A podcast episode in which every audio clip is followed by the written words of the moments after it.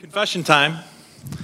How many of you this year felt the urge to decorate for Christmas a little bit earlier or a little bit more than you normally would? You don't have to raise your hands, we all know who you are. But I've never heard so many people talk about looking forward to decorating for Christmas or talking about it in November, saying unapologetically, we're decorating earlier, we're putting up the lights. Part of that was the weather this year that we took advantage of the warmer days in November. But all around in my circles of influence at least, I've heard people talking about the urge and the drive to decorate for Christmas just a little bit earlier and putting on the Christmas songs just a little bit earlier than we normally would. In our family, we typically decorate for Christmas the weekend after Thanksgiving, whether Friday, Saturday, or Sunday of that weekend, whatever it looks like, depending on what we're doing. And this year was no exception that. We still decorated the weekend after Thanksgiving, even though we'd been talking about it since October and thinking about where the tree was going to go. And this is our first Christmas in a new house. And I'll tell you, when we finally had the tree set up, when we finally had all the decorations up, I took a deep breath and let out a deep sigh. And I'll tell you, it finally felt like home once the tree was set up. Once all the decorations were set up, that's when I thought, now it's gone from being a house to being a home.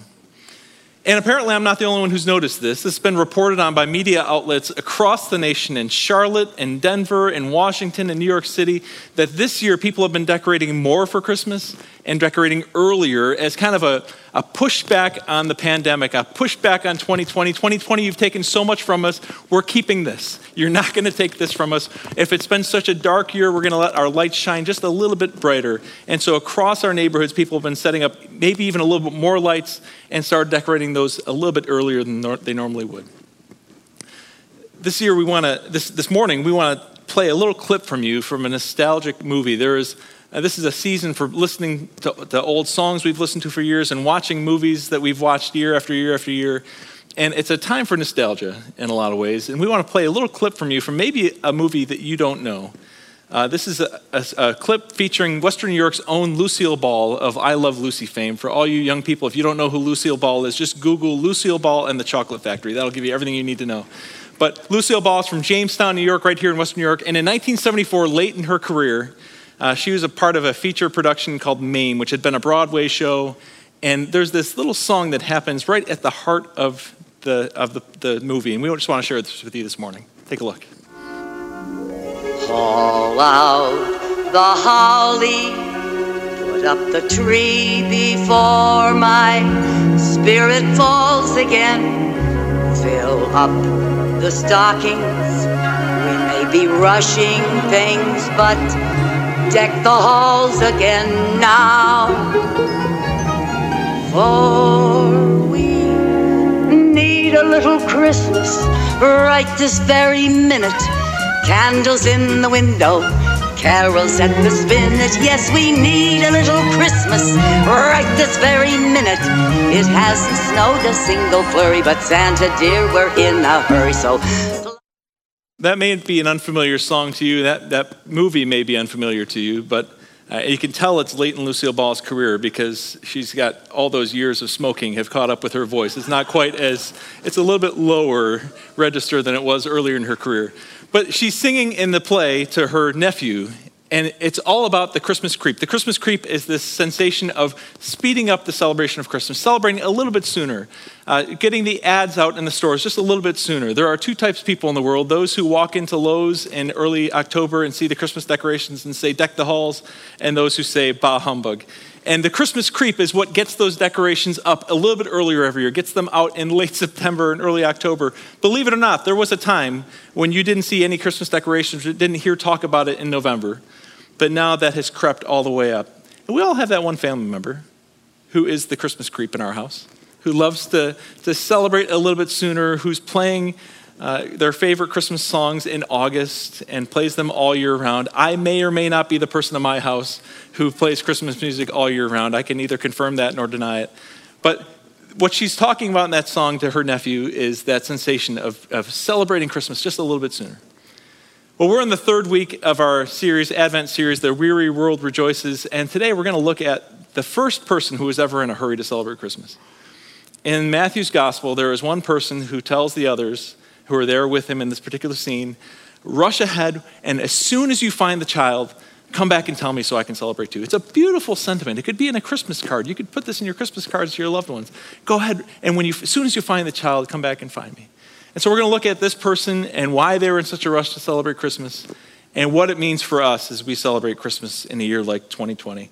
So we're going to be looking at Matthew chapter 2. We're going to have it up on the screen. You're welcome to turn along or uh, pull up on the device if you'd like. I'd just like to pray for us before we jump in. Lord, we thank you for your word and for this chance to be together. We pray for uh, our, our church gathered and scattered throughout Western New York and beyond. And we pray now as we turn to your word, you would speak to us by your Spirit. We pray all this in the matchless name of Christ our Lord. Amen. Matthew chapter 2, beginning of verse 1, it says, After Jesus was born in Bethlehem in Judea, during the time of King Herod, Magi from the east came to Jerusalem and asked, Where is the one who is born King of the Jews? We saw his star when it rose and have come to worship him. When King Herod heard this, he was disturbed, and all Jerusalem with him. And when he had called together all the people's chief priests and teachers of the law, he asked them where the Messiah was to be born. In Bethlehem in Judea, they replied, For this was what the prophet has written. But you, Bethlehem, in the land of Judah, are by no means least among the rulers of Judah. For out of you will come a ruler who will be shepherd, who will shepherd my people Israel. Then Herod called the Magi secretly and found out from them the exact time the star had appeared. He sent them to Bethlehem and said, Go and search carefully for the child, and as soon as you find him, report to me so that I too may go and worship him. Unfortunately, the first person who was in a rush to celebrate Christmas was insincere about it. He, was, uh, he had ulterior motives, clearly. And the first person to be in a rush to celebrate Christmas was Herod. N.T. Wright has said that many people who've gone to the Holy Land, who've gone to Israel and the surrounding area, have come back complaining that they went to the Holy Land to learn about Jesus and ended up learning more about Herod. So, why is Herod such a big deal? And Herod's the first one we're going to look at this week. We looked at Mary, we looked at Joseph, and we're going to look at Herod this morning. Why is Herod such a big deal? Why is it that people who go to the Holy Land learn so much about Herod when they have really gone to learn about Jesus? Well, there's three things I want to share with you about background this morning as we start our study of Herod. And the first is that Herod was the king of the Jews. It's interesting that when the wise men came and they said, We have come because we saw the star of the newborn king of the Jews and we've come to seek him, that the first person who was ever told that title for Jesus, that he was the king of the Jews, was the person who was actually the king of the Jews at this very moment. If you had asked anybody at the time of Jesus' birth, who is the king of the Jews, the answer would have been emphatic and uniform across the board. The king of the Jews was Herod, Herod the Great. He was appointed by the Romans to serve in that area. He had no ancestral right, he had no genetical line that had put him in this position. It was a utilitarian purpose to have him there. And so anybody who was born king of the Jews would have been a natural rival and a threat to Herod, and that was bad news. Second thing about Herod is that Herod had built his own mountain. I think we even have a picture of it up here of Herod's mountain, which is called Herodium. And, and Herod's mountain was this mountain fortress that was built as a way of kind of imposing his presence on the region there, as a way of ensuring his safety. And this mountain still stands to this day. You can still go and see this mountain standing there, Herodium as they call it. And interestingly enough, you can see Bethlehem from Herodium, and you can see Herodium from Bethlehem. In fact, at every manger scene, we have the infant Jesus, we have Mary, we have Joseph, we have the wise men, we have some cattle maybe.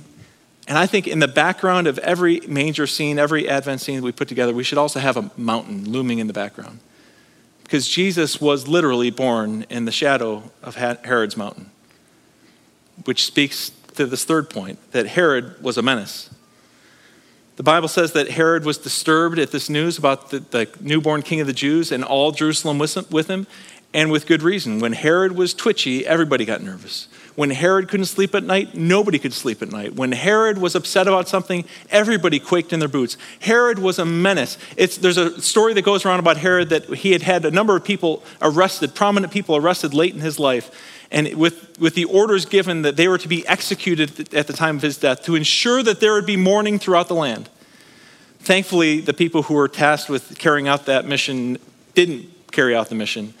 But that's the kind of person Herod was. Herod had his favorite wife executed, which tells you something about that he had a favorite wife. That tells you enough on its own about Herod. But he had his favorite wife executed, a couple of his sons, and his favorite wife's mother all executed. He was a tyrant, he was a menace.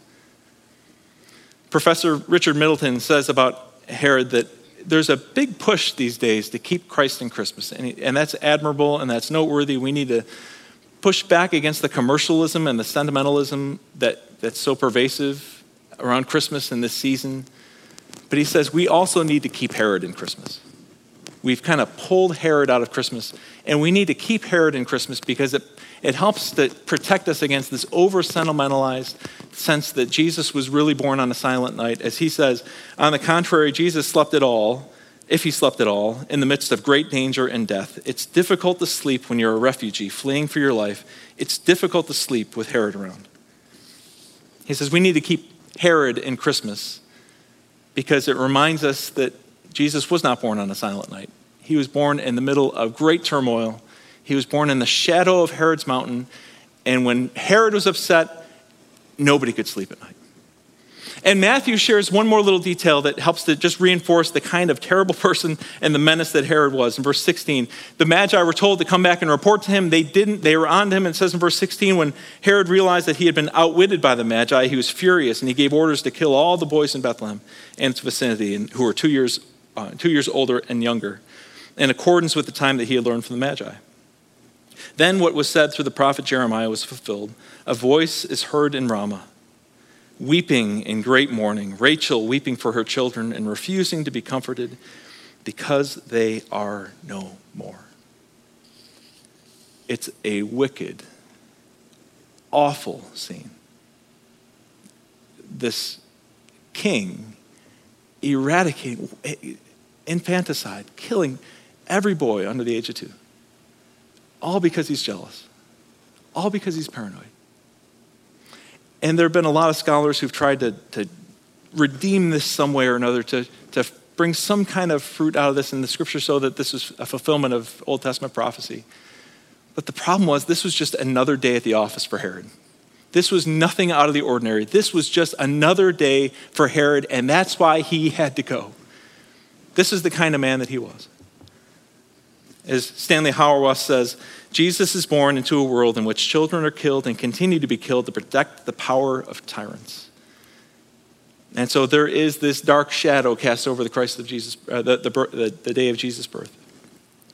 When we talk about the Christmas creep, we're talking about accelerating the celebration of Christmas, but the original Christmas creep was a person. Herod was the original Christmas creep. And so it's important for us to keep Herod in Christmas. What does it look like for us to keep Herod in Christmas? I heard a story earlier in the pandemic about a mother whose little girl came up to her and said, Mom, did grown ups ever cry? And she stopped what she was doing, set aside what she was doing. She got down and said, Oh my goodness, honey, yes. Yes, grown ups cry. Yes, when, when we're sad, when we're, when we're worried, when we're scared, when we're overwhelmed, yes, grown ups cry. And it's important, you know, this, apparently this little girl had never experienced that and had never seen grown-ups crying. Maybe grown-ups had gone in the other room to cry. And so this mother assured her, yes, absolutely, honey, grown-ups cry. And then her daughter said, did grown-ups ever pee? it's a lot of grown-ups have cried in 2020. A lot of grown-ups have, have had our hearts torn up in 2020. We've lost a lot. Some of us have lost loved ones. Some of us have lost things that were very important to us. Some of us have lost the routines that were a part of our lives that we didn't realize how much they meant to us until they were gone.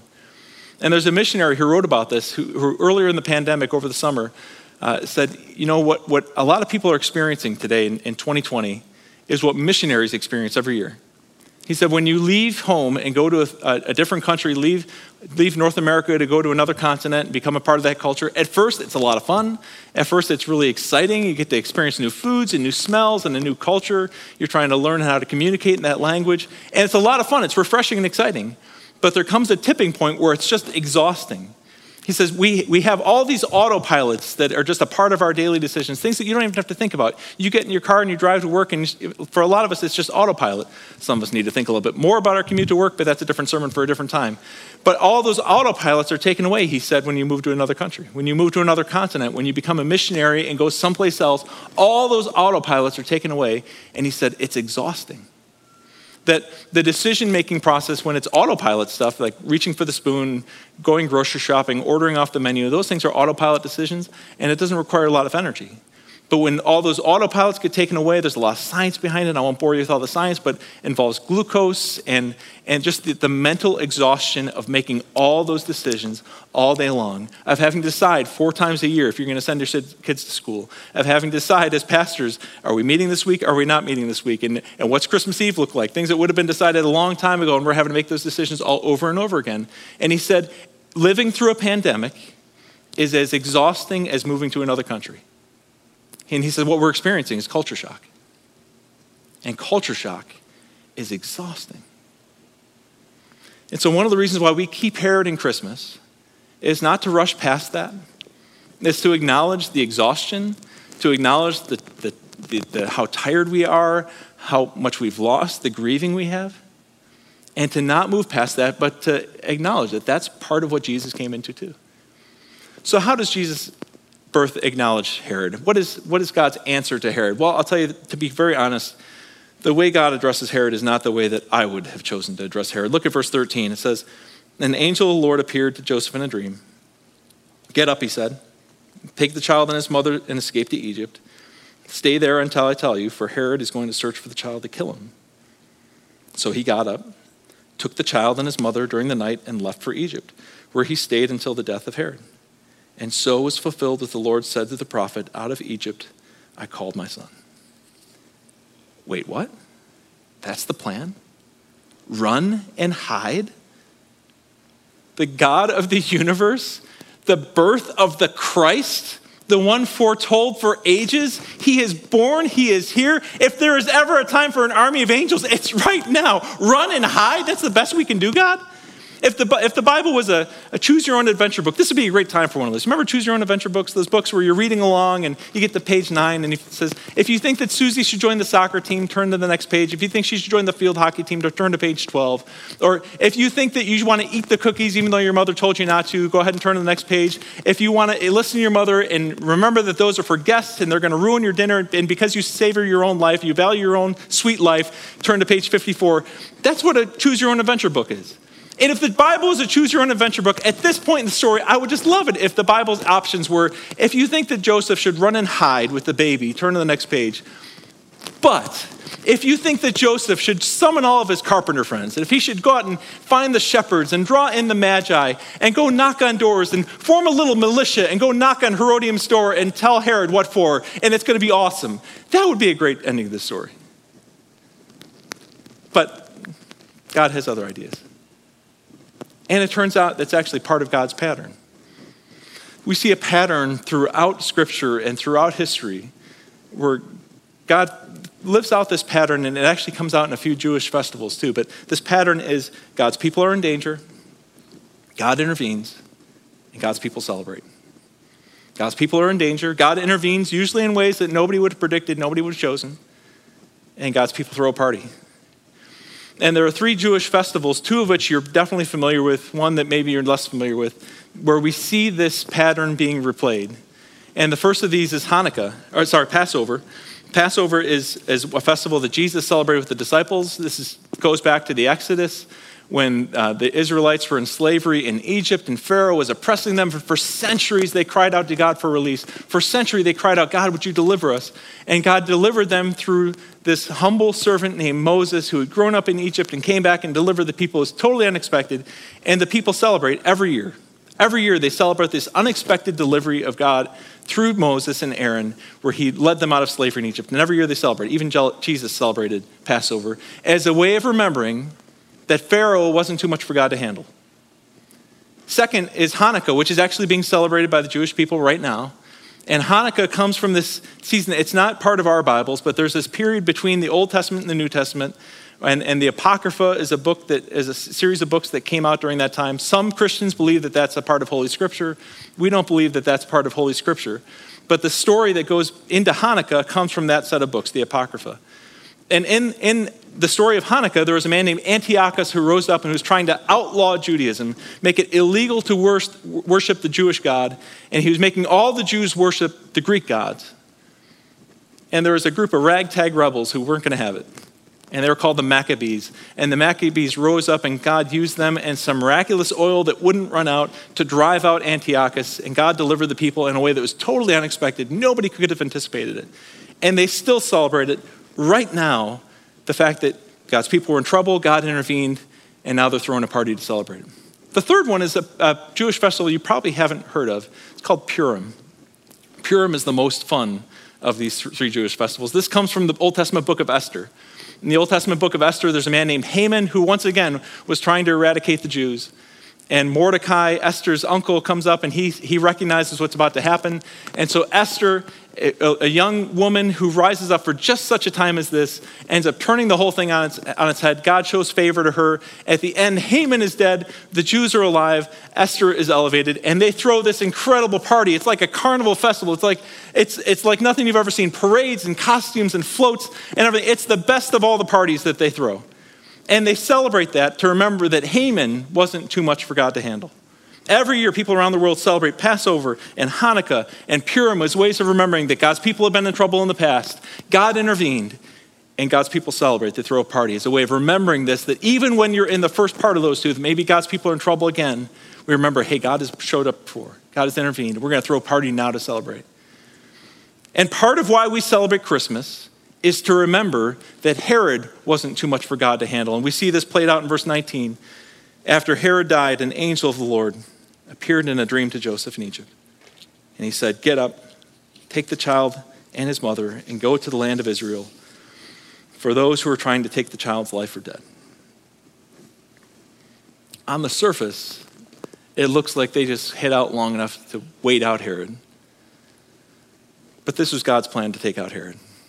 When the Magi came and they shared the news with, with Herod, it looks like they ruined everything but actually they were putting Herod on notice. Your days are numbered. A new king has been born. You are finished. And in short order, Herod was dead, and Jesus was alive. And that's why we keep Herod in Christmas, because we see this pattern replayed once again. God's people are in trouble, God intervenes, and we throw a party to celebrate it. My point here today is a very simple one to view your Christmas celebrations this year not as a distraction, not as a diversion, not as a distraction from the more serious things of life, not as a way of putting all those serious things on hold and doing this party thing as a way of kind of coping with this year. But no, to view your celebrations this year as the answer to a year like 2020. To view your celebrations this year in the festivities and all the trimmings and trappings, not as a distraction or as, or as a diversion, but as a way of remembering that God has a proven rack, track record, and Pharaoh wasn't too much for God, Antiochus wasn't too much for God, Haman wasn't too much for God, Herod wasn't, Herod wasn't too much for God, and 2020 isn't too much for God either. In other words, haul out the holly. Put up the tree before my spirits fall again. Fill up the stockings. I don't even care if I'm rushing things. Deck the halls again now because we need a little Christmas right now. In the course of history, Christians have faced plagues and persecution.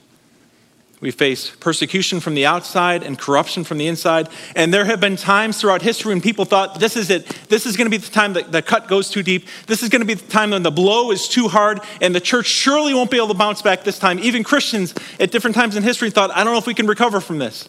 But God's answer to Herod was a baby floating down the Nile, and people are still celebrating. God's answer to Antiochus was a ragtag group of rebels and some oil that wouldn't run out, and people of God are still celebrating. God's answer to Haman was a little girl named Esther for such a time as this, and the people of God are still celebrating. When racism had boiled over in our nation at a, at a fevered pitch, God, part of God's answer at that time was a Sunday school teacher named Rosa Parks who took a ride on a bus, and the people of God are still celebrating. And Herod, when he was in this reign of terror, God's answer was a little baby born in a manger who slipped through his fingers despite all of his efforts, despite all of his power. That little baby slipped through his fingers because Herod was not too much for God. There has never been a plague or a crisis or an emergency that caught God off guard. There has never been something that God said, Oh, I don't know if I can handle this or not. And 2020 is not beyond God's grasp. 2020, God can handle this. When wicked men flourish, when there's been a cancer diagnosis, when there's been a pandemic, when you're a widow or an orphan, when your heart has been broken, when the world seems to be falling apart at your feet, when the world is weary, when the world is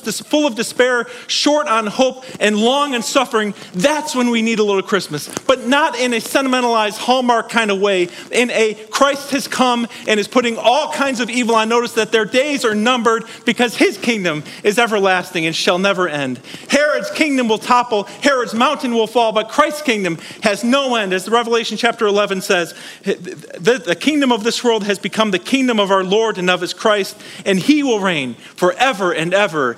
Amen and amen.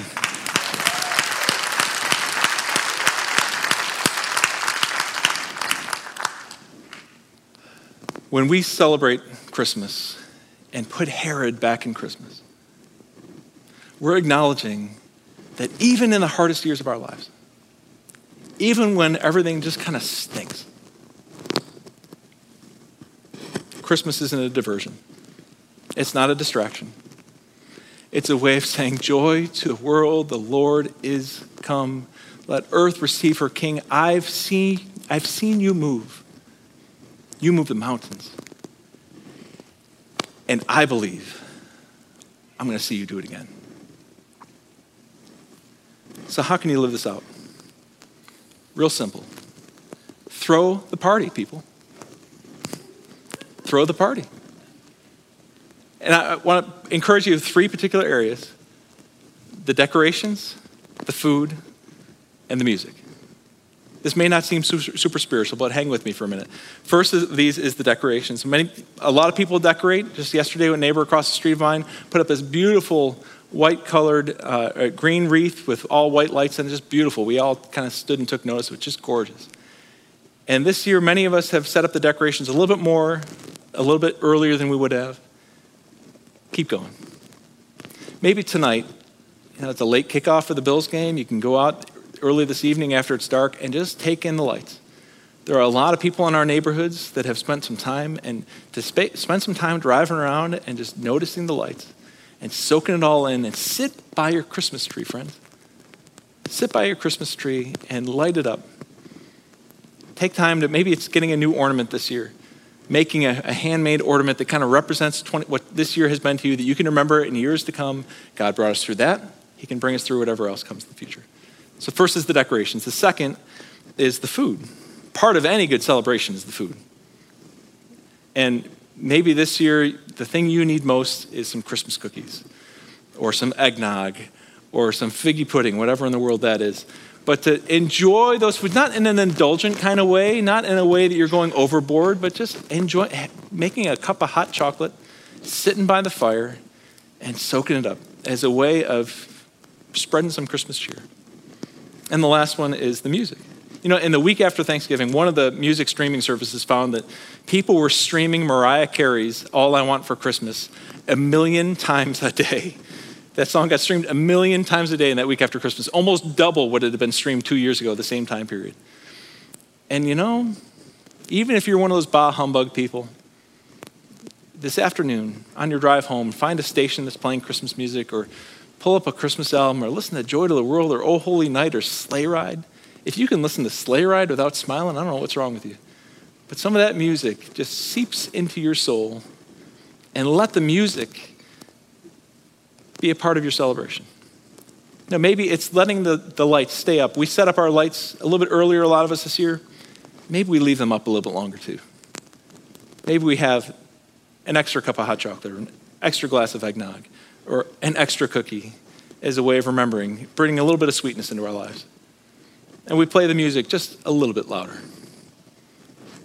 That may not sound super spiritually. We generally, as Christians, especially Christians like us, we tend not to think of celebration as being something that's very spiritual. We tend to think that growing closer to God means being, you know, doing things that are uncomfortable. Growing closer to God means doing things that, that maybe are out of our comfort zone, means doing things that uh, stretch us or, or are uncomfortable, giving up things that we enjoy, enjoy, not leaning towards the things that we enjoy.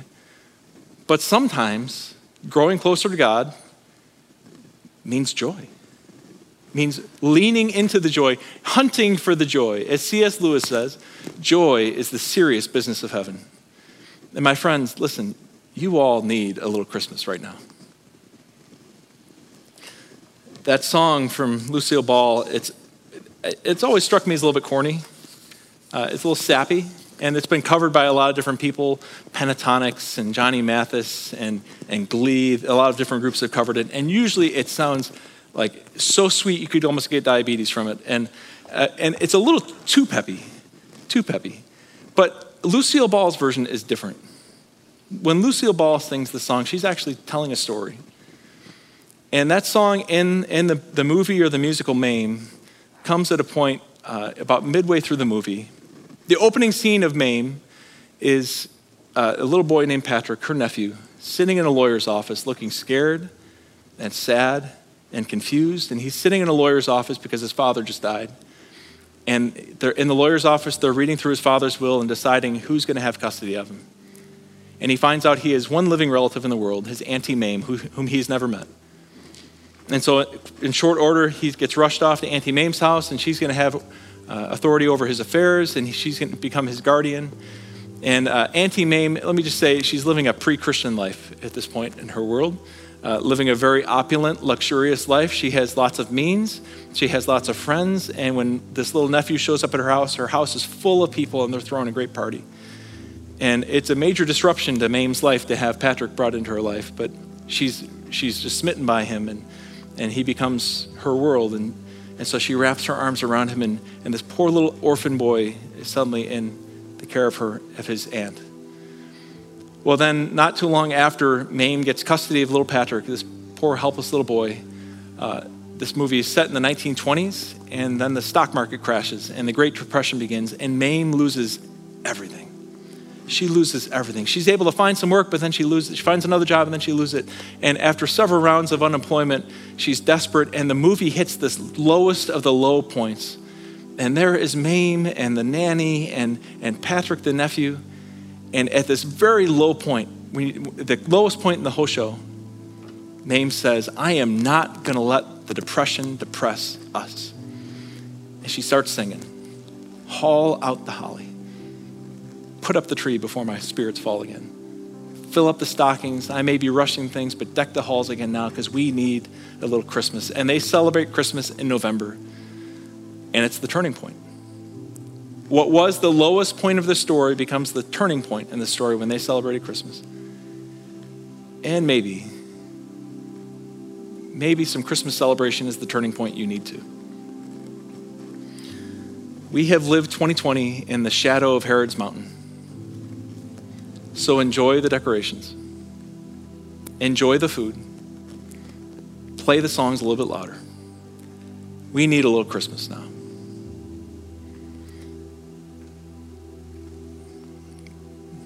Oh Lord, would you help us to experience that thrill of hope? Would you help us to experience the joy of the Lord? Would you help us to savor the little delights in these days? Would you move the mountains? That are blocking the view. Would you move in our hearts? And as we sing a little louder, as we raise our hallelujah, as we sing our testimony that we believe you're going to move again, as we adore you with all of our hearts, with all of our soul, with all of our minds, and with all of our strength, may that hope and joy reverberate through our communities. You are our joy. You are our strength. You are our hope. We proclaim this in the name of Christ our Lord. Amen.